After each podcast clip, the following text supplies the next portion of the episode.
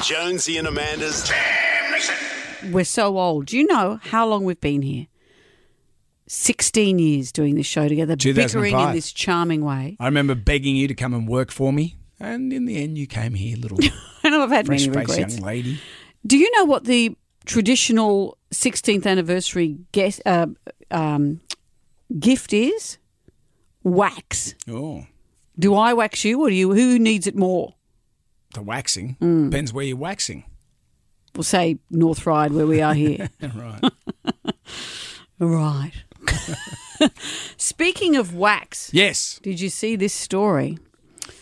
Gwyneth Paltrow's vagina scented candle has exploded in a woman's house and nearly burnt the house down. Goodness me. This woman won the goop candle through an online quiz. Mm-hmm. So she didn't even set out to buy the uh, the candle, but she won it.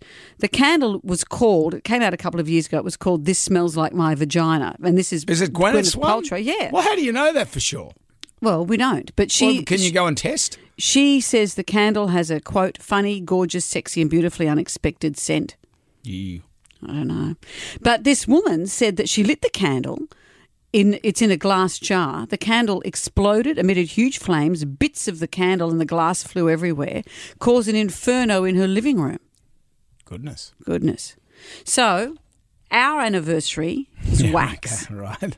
What do you think if I made you a candle Okay. scented from a body part, from my elbow. And we could call it, you don't know your ass from your elbow. 16 years. What do you think? I love I'll the get our idea. merch people onto it now. Yeah, I, I think it's. I think that's great. One of those smelly scented candle places you see in Westfields would be lining I up. think for it's a winner. Would it explode? Hopefully. What would it smell like? My elbow. Hopefully, not the other. Jonesy and Amanda's Damnation.